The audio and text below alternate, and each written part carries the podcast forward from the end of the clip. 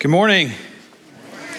It is so good to see all of you um, and good to rejoice in the one who paid it all. Um, well, as we uh, get started and uh, as we read in our passage this morning, you can, if you'd like to follow along, we'll be in Luke chapter 5. Uh, over a decade ago, on the day of my oldest son's fifth birthday, I didn't ask him if I could tell the story, so sorry.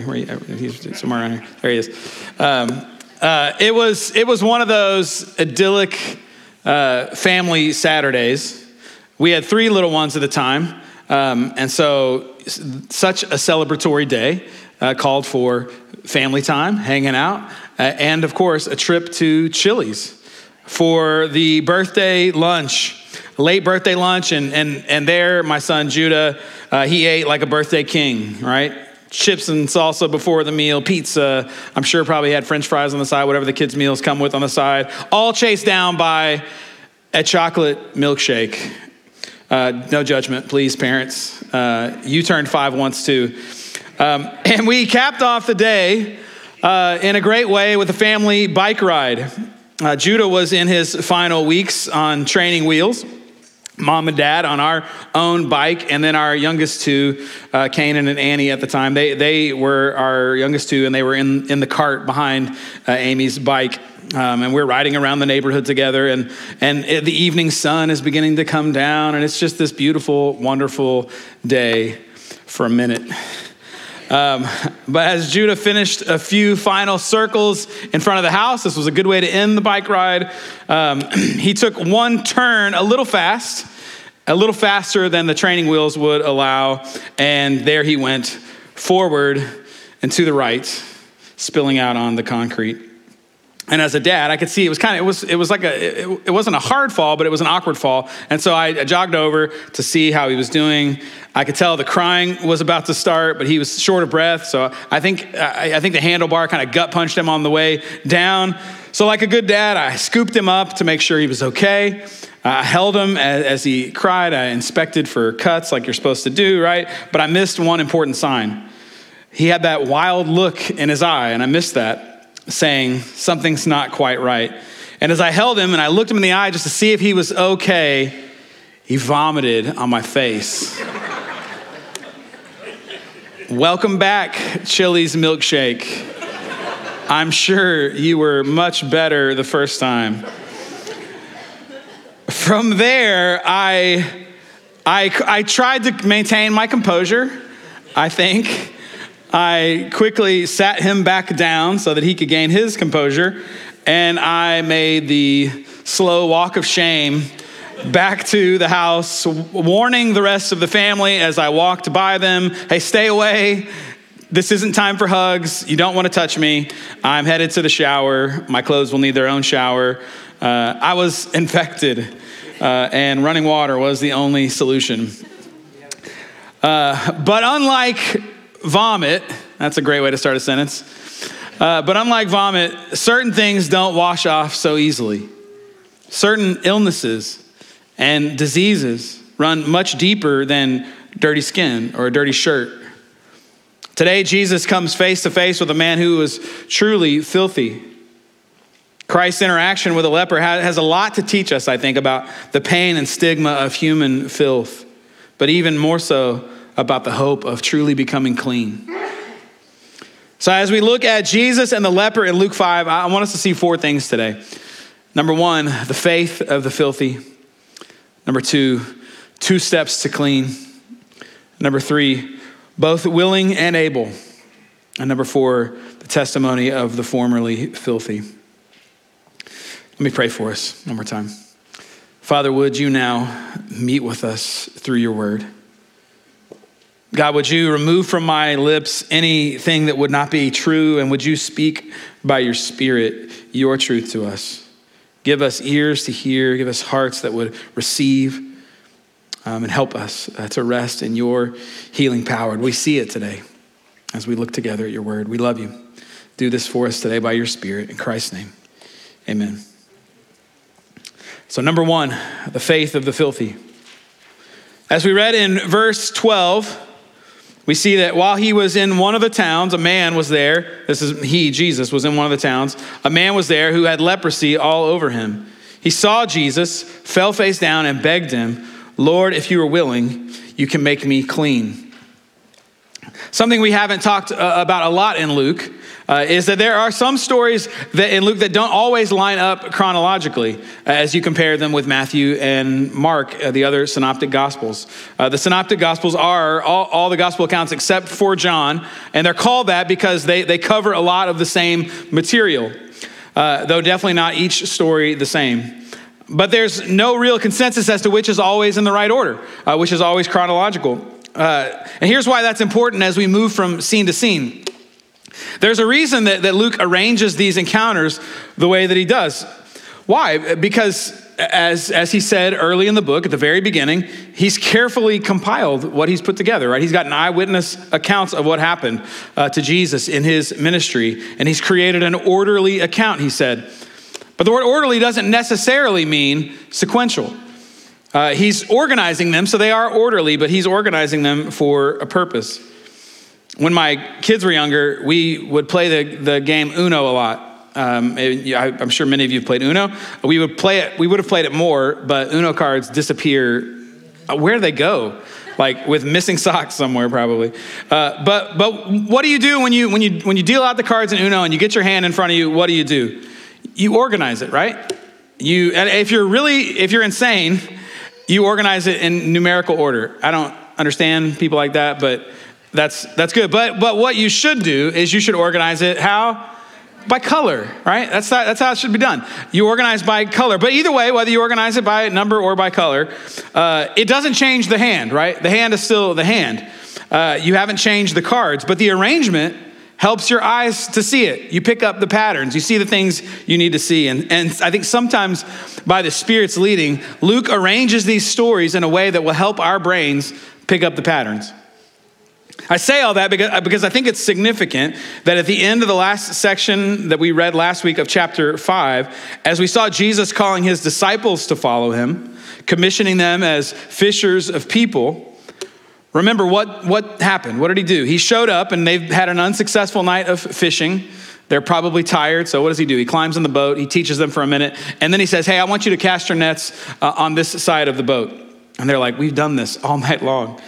Uh, and of course, they do it, and what happens? They pull in the biggest, like, net busting uh, catch of fish they've ever seen. And it's in that moment that Peter realizes Jesus is something.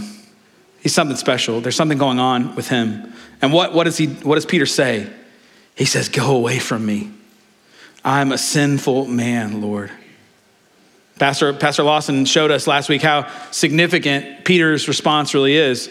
As Peter sees Jesus, he, he, drops to his knees as he recognizes who he is. He recognizes his own sinfulness before Jesus. And from his knees, he says, Get away from me. I'm sinful. I'm unclean. And I think Luke is about to show us there's more than one faithful response to those who come into contact with the Son of God. And we get to see them here back to back. Peter's response fall down, get away from me, Lord. I'm sinful. And now Jesus meets this truly unclean man, a man with leprosy. And how does this man respond? He also falls before the Lord, just like Peter, this time with his face down. But instead of saying, Get away from me, he says, If you would be willing, you can make me clean. And don't we feel both of those instincts? Sometimes in the very same moment, even. Lord, I'm a wretch. I'm polluted by sinfulness. Why do you even want to be near me? But also, like the second man, Lord, I'm a wretch, I'm unclean, but I need you with me. Only you can fix me. In one breath, Lord, get away from me, I'm unclean. In the other breath, Lord, I need you with me. Which one was wrong? Neither. They're both right. We need both. The first one is powerful humility and self doubt, but the second is great confidence in God. Both rightly seeing the power of Jesus, both crying out, Kyrie, Lord. And I'd ask us have, have you truly encountered the magnificence of Jesus? And has it rocked you? We talk about Jesus a lot and we can claim to know him, claim to love him, but every now and then, do your knees buckle? Do you feel infinitely small when you look at Jesus? Do you look to him and go, man, that's too, almost too big? And then at the same time, do you feel infinitely cared for and fully loved? And I would suggest that if, if you haven't felt these things, it seems maybe, maybe one of two culprits, could be more. Number one, maybe you've never known that vastness. You've never thought about how big He is, how amazing He is, how powerful He is. Or number two, maybe, maybe you think you're okay. I'm, I'm all right. Why wouldn't Jesus want to hang out with me? But, but this is the message of Luke that Jesus, the great physician, didn't come for the well, for those who see themselves as good. No, he came for the sick. And, and this attitude is not like kind of the Eeyore syndrome of, oh, Jesus, why would you want to have anything to do with me? No, it's not that. It's, it's Psalm chapter 8. and verse 3, which says, When I look at your heavens, the work of your fingers, when I see how immense you are, what is man that you're mindful of him? The Son of Man that you care for him. Why would you think of me? The more I see of you, Lord, the more, uh, the less I measure up. That should drive us to our knees. It should humble us. And today's story should give us courage that if we feel that way, when we feel unworthy before Him, we can cry out, Lord, if anyone can fix me, it's you. That is faith. That's faith out of filth. But what is he asking for? Uh, number two, he wasn't just asking to be clean, he, he needed to be healed. This, the, number two is two steps to clean. This guy wasn't coming in the shadow. Uh, he, there's no way to hide. There's, you have leprosy, you can't get away from it. Uh, leprosy was awful, and it was, it was uh, just so uh, wicked in that way, the way that it would affect people. Let's talk briefly about leprosy. When we think leprosy, we think of a skin disease, which is partially right. Uh, in the Bible, leprosy can range all the way from a, a minor disease of the skin, uh, rashes and sores, all the way to the full blown disease that we refer to as leprosy today. Today, the word leprosy is used mostly about the severe sort. It's a bacterial infection, not only of the skin, but it gets to the nervous system. This form of leprosy doesn't just cause sores and rashes on the skin, but over time, the infection spreads to the bones, causing atrophy of hands and feet, de- degeneration of eyesight, even pain sensitivity can go away, to the point that some lepers can unknowingly injure themselves. Um, even then, in this time when they're outside, even an animal could come and chew off a finger and they wouldn't know it or have felt it. In such cases, leprosy is like a slow motion death sentence. Now, we don't know if this is the sort of leprosy this man had or if his was a less severe case. But whatever it was, I think Luke is cluing us in that it wasn't minor. Uh, it, he, Luke says this man had, had leprosy all over him. This is a more severe word. And then, in addition to the physical and the mental breakdown of the disease, uh, because the diseased flesh was seen as, as unclean and as even transmitting disease, family members and, and friends would, would fear contamination. And so God uh, codified protection through the Old Testament law. To prevent the hysteria over who was sick, uh, the, the leprous person would be examined. And if someone was found to have leprosy, uh, they would be deemed unclean and therefore unsafe and would be removed from the community to live outside the gate. They would live in physical and social isolation, no touch, no conversation with family, no community, likely only other lepers around. They weren't allowed to join in worship with the people of God. And when people would come near a leper, they had to cover their mouth and say, unclean, unclean. They had to yell it out. And so you can imagine, of course, the physical and, and mental toll this would take, but also the deep psychological pain and loneliness. Not to mention the stigma of being seen all everywhere you go as dirty as disgusting. Some of us had a hard enough time with a COVID quarantine, right? Uh, I, especially those of, of us who weren't even that sick, but you still got to be alone, right? Some, some of us locked in our own rooms in different parts of the houses. Uh, but, but we struggled even with that, right? But the, the cure for leprosy wasn't just 10 days in your room with Netflix uh, and a negative PCR test. No, the only cure for leprosy was isolation, time, and God's mercy. And if you want to go read the requirement for someone who had leprosy, you can go read, uh, it's exhilarating stuff in Leviticus 13 and 14. Uh, the, the short of it is, uh, after a time of isolation, the priest would come outside the camp to where the leper was and would examine this person. And if the priest still saw sores, then they, that was it. They would stay there. But if the leprosy was gone, the priest would say, okay, it looks like you've been healed. Now, if you want to be seen as clean, received back into the community, here's what you have to do. And this was uh, this is all from Leviticus 14. This is what God gave to Moses uh, to to give to the people. Here's what you would have to do if this was you. You got to go find two birds, some cedar wood, some scarlet and hyssop. The priest would then kill one of the birds and, and mix it with the spices, or mix the blood with the spices, and then dip the other bird in the blood of the first. And the priest then would release the living bird and sprinkle the blood on you. Then you go wash your clothes, shave all of your body hair, and wash off in running water. Then you come back and live outside for seven more days. Then shave all your hair again, including your beard, uh, your eyebrows. Wash again. And then take two spotless male lambs and one baby lamb with flour and oil and stand before the Lord at the tabernacle. You'd offer the lamb before the Lord, and the priest would then put the lamb's blood on your right ear, your right thumb, and your right big toe. Then he'll do the same with the oil and flour right ear, right thumb, right big toe. And after all that, the priest will pour oil on your head and then kill the burnt offering for you. And by all this, your uncleanness will be atoned for, covered. That's it. Simple.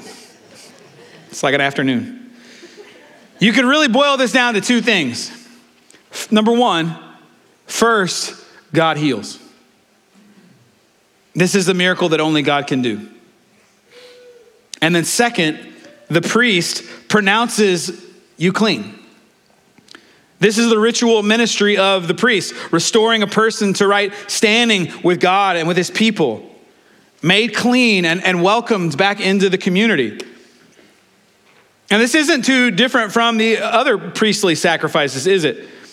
Remember, the, it wasn't the priest who forgave sin. It wasn't an animal that atoned for sin. No, the priest simply obeyed, placing the animal on the altar, making an atoning sacrifice for the sinner. But it was God who did the miracle. God was the one who forgave. But, So that's, but that's not what we're seeing here, is it? This man isn't coming to Jesus seeing Jesus as a priest, as one who's going to examine him and pronounce him clean. He's not saying that. Hey, Jesus, I need you to help me with this, do the ritual sacrifices, help pronounce me as clean. No, this man was not clean. He was not yet healed by God's mercy. Leprosy had not gone away on its own. No, Luke tell, tells us it was severe still. It was all over. This is possibly a deathly disease for him. And instead of remaining in isolation where he was supposed to be, keeping his uncleanness away from everyone, where is he? He's in town. And he's at Jesus. He's found him. He should have been shouting out, unclean, unclean. That would have been what the words he should have said, warning those who were walking by. But that's not what he's doing, is it? Instead, he says to Jesus, Lord, you can make me clean. You can make me clean. What a confession. What belief and trust. You, you can do it. I know you can. This, this man believes that, that Jesus is not the priest who approves the miracle. Jesus is the Lord, the one who does the miracle. What faith. What submission. Because he then follows it up with only if you're willing, Lord. Only by you, because of you, in your power. And so the cure isn't time in isolation. Look, look what Jesus does. Verse uh, number three, both willing and able. Look at verse 13. Reaching out his hand, Jesus touched him, saying, I am willing, be made clean. And immediately the leprosy left him. I can't imagine that scene. This may be one of the most jam packed uh, verses in Luke's gospel. There's so many things in this verse. Uh, but this, this man, remember where he was at. This man had been cut off from everyone, not because of his own sin, but because uh, trouble had come upon him. And I think probably you felt that way. I know I've felt that way at times. Cut off from other people. Like no one can really relate to what I'm going through. No one knows how to step in to what I'm in. Maybe, maybe it's when you walked through a really difficult relational situation. Maybe you walked through a divorce. Maybe you were uh, in, in, fostering or adopting children and, and you didn't think, man, nobody really can understand where I'm at. Maybe it was the pain of losing a family member. Maybe you had a rebellious child that was, that was really struggling. Maybe it was just depression. You felt isolated. E- even in a crowd, isolation seems to be one of the plagues of our modern connected lives. And here we have this isolated leper, and he has a gap between him and everyone. Maybe wondering if he would ever know what closeness felt like again. And so, how does Jesus answer him? Jesus takes away the gap, he closes the gap. On one side, we have the perfect Son of God, perfection, righteousness personified, the Holy One. And on the other side, it's, it's the dirtiest of the dirty, the lowest of the low, no path toward purity, no way to get clean. And Jesus closes the distance. He stretches out his hand and he touches him. I mean, I, we have to know that people's jaws would have been on the floor. I mean, surely an audible gasp would have come up from those who watched. What is Jesus doing? There's no touching lepers.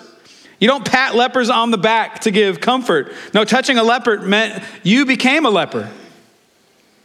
But what happens? Instead of the righteous one being defiled, the defiled one is made clean. Mark's gospel tells us that in this moment, Jesus is filled with compassion. He's not repulsed. He's only brokenhearted for this man. I don't think I would have responded that way. I think my first, first response would be, whoa, whoa, whoa, whoa, whoa, whoa, whoa. I mean, I, I'm that way sometimes when my kids' faces are dirty and they want to give me a hug. I'm like, hey, just go wash your face. And then let's do this. Like, well, let's do the hug, but first, let's, let's wash faces. Uh, but Jesus is not afraid. He's not afraid of the filth. And he doesn't just close the gap, he doesn't just touch him. Notice what he says I am willing be made clean. It might be one of the best, the best pieces of news ever delivered. I want you to imagine for just a second the most kind, loving person in the world, full of desire for your good, willing and ready to bless you, to serve you, full of love and compassion toward you. He sees your sadness and moves toward you. He listens when you call. This person rushes to you in your pain, fully available to you. But now imagine that person is powerless, unable to help you. No means to feed you when you're hungry, no strength to lift you up when you're weak, no power to battle against those who would come against you. This person is unable to save you from the very thing that's destroying you that moment. In fact, this person is easily overcome and destroyed themselves. And now I want you to imagine another person, the most powerful person that you can think of, capable, courageous, able to defeat your, your most strong opponent. Access to every resource uh, that's available to, to rescue from physical pain, from financial ruin, capable of fixing broken bones. I mean, a true force, able to rescue you from the deepest of pits, to heal, heal even your emotional trauma and your heartache. And now I want you to imagine that that person is completely indifferent to you. They have no interest. No interest in stopping the ones that wish you harm. In fact, sometimes they kind of enjoy seeing you be in harm's way. And when you call out, this person doesn't listen, they just walk past. No compassion for you, no love for you. Rescuing you would be easy for them, but they simply don't want to. But what does Jesus say? I am willing, be made clean. I want what is good for you, and I am able to do it. Jesus is the only one, the only one able to rid you of the sin that destroys you. The only one who can heal you of your pride, your lust, your lies, your anger. He is very capable, the most capable. But what good would that be to us if He doesn't will it to be? If He doesn't desire to bring His goodness to our lives? Listen, if you feel lost, maybe today you feel crushed and unclean, hear this. Jesus is powerful, yes, but when you cry out, Jesus is willing. He's willing. He has compassion on you. Look what he does. He brings his power to bear on our worst sins. There's no pit so deep that he can't pull us out. No, no sin so dark that he won't hear our cries for help. You have not achieved a degree or a level of filth and defilement that will keep Jesus from, from coming to be with you. Why? Because he's mighty to save? Yes, but because he's willing. Well, how do you, how do you know that applies to us? Are you just pulling that out of context here? I, I know it because of what we know of Christ. Romans chapter 5. Paul says this of Jesus For while we were still helpless at the right time, Christ died for who? For the ungodly. For rarely will someone die for a just person, though for a good person, perhaps someone might even dare to die. But God proves his own love for us, and that while we were still sinners, Christ died for us.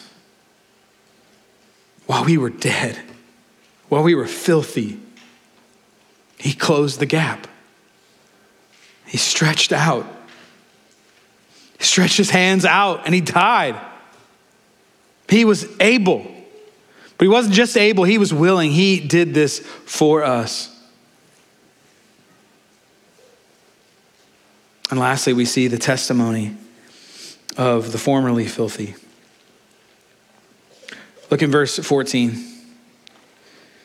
Then he ordered him to tell no one, but go and show yourself to the priests and offer what Moses commanded for your cleansing as a testimony to them. But the news about him spread even more, and large crowds would come together to hear him and to be healed of their sicknesses. Yet he often withdrew to deserted places and prayed. Uh, before we look at the leper's response, um, I, I, we just see some amazing things here about Jesus. I love how Jesus doesn't just stay and soak it all in. He doesn't just go, look at that. My platform is growing. More people are coming in. Everyone wants to be with me. Even when I tell people to be quiet, they still come. Uh, this is, uh, I'm amazing. No, Jesus, the God man, the all powerful one, in, in humility says, What I need is not more crowds and adulation. What I need is the rest of being with my Father. And he goes to be with the Lord. He goes to deserted, deserted place and prays. It's funny, we say that someone has a Messiah complex when they think they can save everyone. But the actual Messiah would stop from healing everyone because he needed to be with the Father. Let's have that kind of Messiah complex. I need my Father, just like Jesus, the Messiah. But rather than focusing on Christ's response, which is amazing here, I, I want us to end today by seeing what we can learn from the response of the leper. If you know the grace of Jesus, if you, if you have been saved and you've seen his grace, then I think you have a lot in common with this guy. I love how Jesus told him, Tell no one, which sounds a little bit like what Jesus said to the demons a few weeks ago. Hey, keep it down. I've got, I've still got ministry to do. It's not time yet.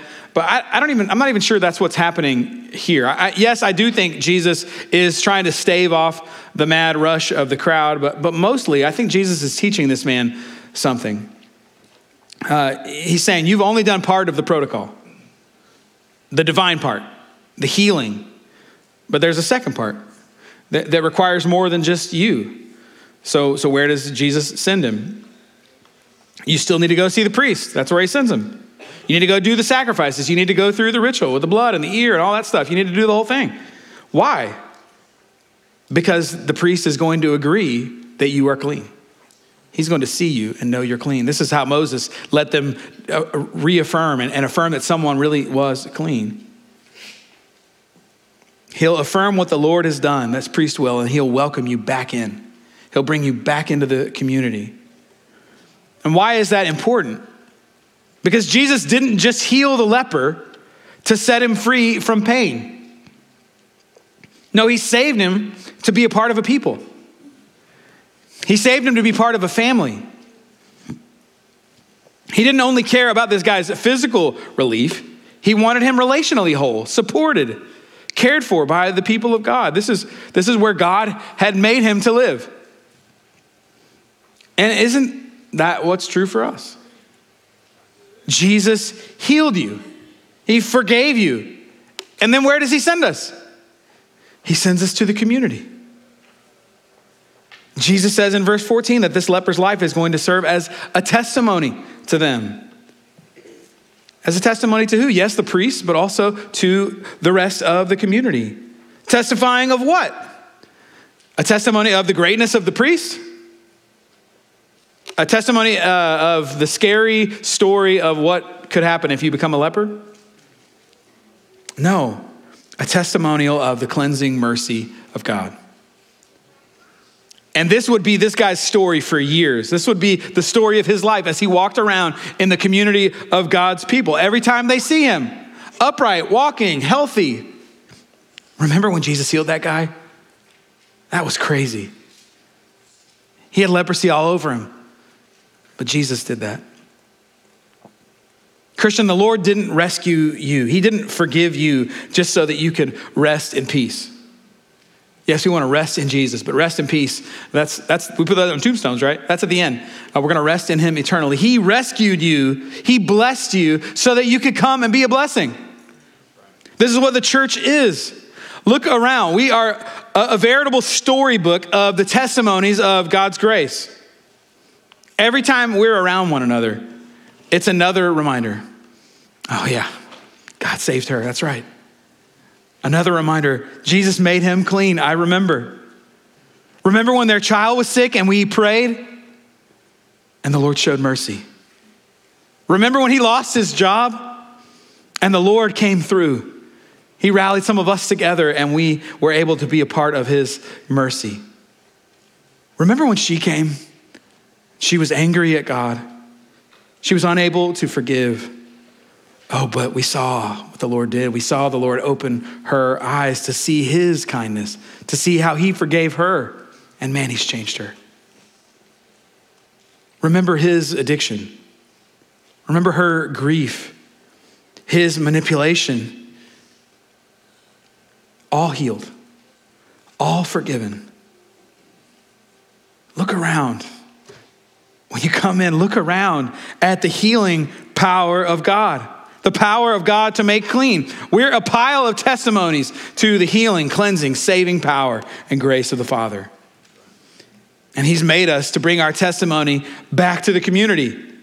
To do what? To praise Him in the assembly of the saints, Psalm 35 says. To comfort those in affliction with the comfort that we ourselves were comforted by with God. 2 Corinthians 1. But this man's testimony wasn't only to the community. Look who else showed up. In verse 15, news spread. Large crowds came.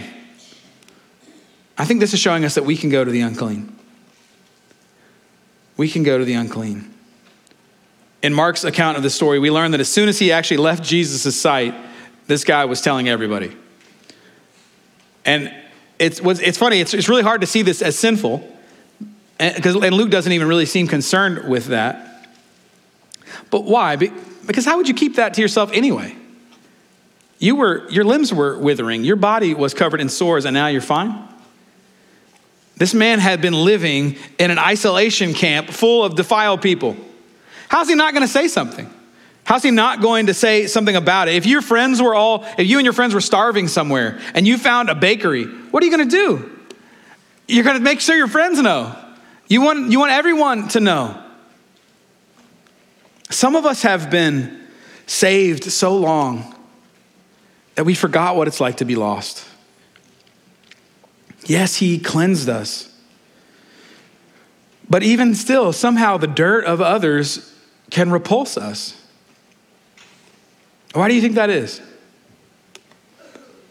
Maybe the story of a leprous man can help to remind us of what it was to be made clean. I don't know for you, maybe there are certain types of people that for you feel unclean. People that you would just rather not rub shoulders with.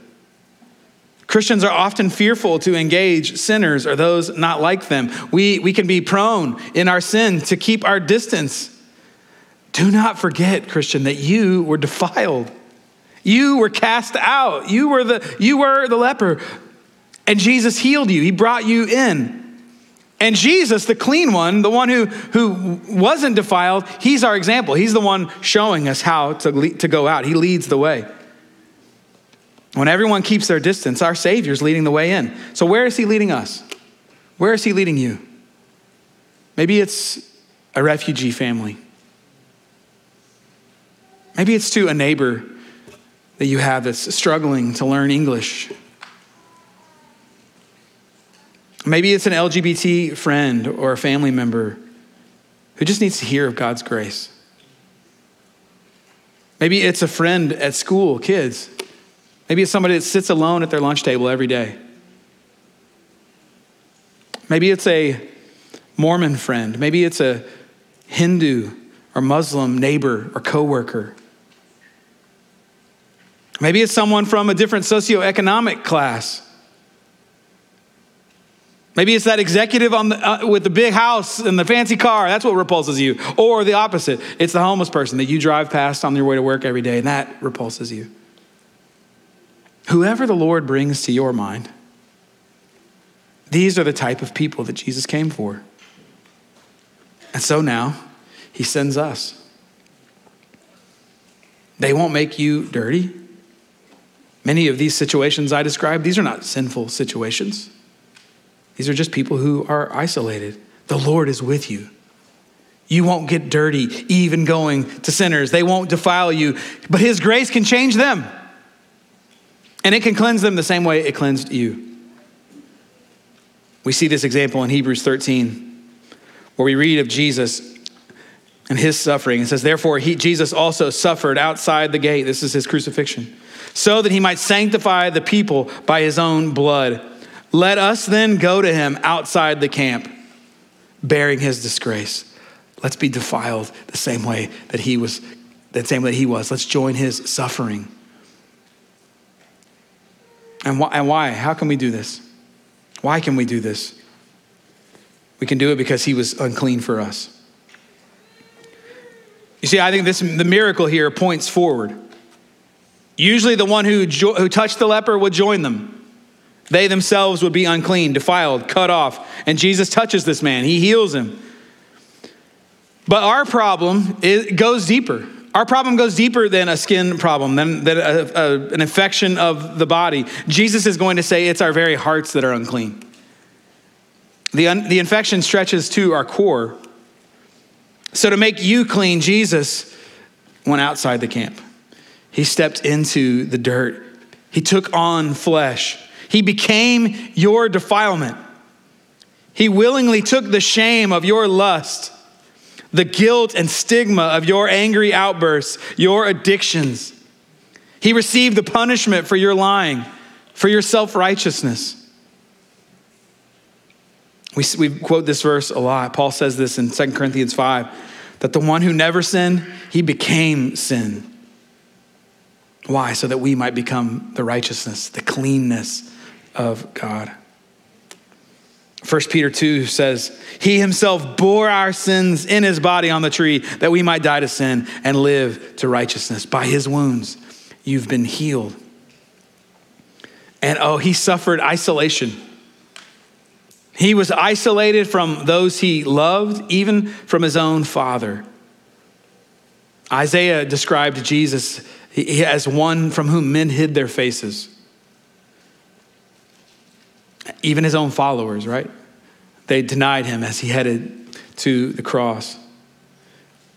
And he wasn't just isolated outside the city gate. No, Isaiah goes on to say he was cut off from the land of the living. He became unclean all the way to the grave, the most unclean place of all. Why? To cleanse you completely, to wash you clean, to make you white as snow, the psalm says. If you've trusted Jesus, that's you. You've been cleansed, healed. May that give you rest. Yes, we still sin. Yes, we still struggle, but we have been bought with a price. He is sanctifying us, and one day we will be free from the presence of sin, cleansed forever. But maybe, maybe you've never believed. Maybe you've never been healed, been cleansed. Maybe you feel like you can't escape the burden of your own sin. You feel shameful. You feel the dirt and the, the weight of your sin. Cry out. That's what all of us had to do. That's what all of us have to do. We cry out to Jesus to save us. And when you do that, guess what? He's willing. He's willing. He's able. He can make you clean, and He will. In just a minute, we're going to take communion, and, and there'll be people in the back that want to pray with you. If you don't know how to talk to Jesus, if you don't know how to ask Him to, to make you clean, they'll pray with you, they'll help you, they'll talk to you. Let me, let me pray for us. Father, we thank you. We thank you that the story of, of a man who was unclean by every standard of the world, who was shamed and cut off that he could cry out and Jesus heard him. And Father, we, we can see in that the very real truth that we were cut off. And that as we cry out, Jesus hears us. In your mercy, you've saved us. You've bought us by the blood of Jesus. We can now be alive. We can have new life. And so, Lord, we, we praise you today. We thank you Thank you that we, you cleansed us by your own blood, by the blood of your Son. So, would you lead us now to be those who rejoice in our cleansing and those who go to those who need to hear?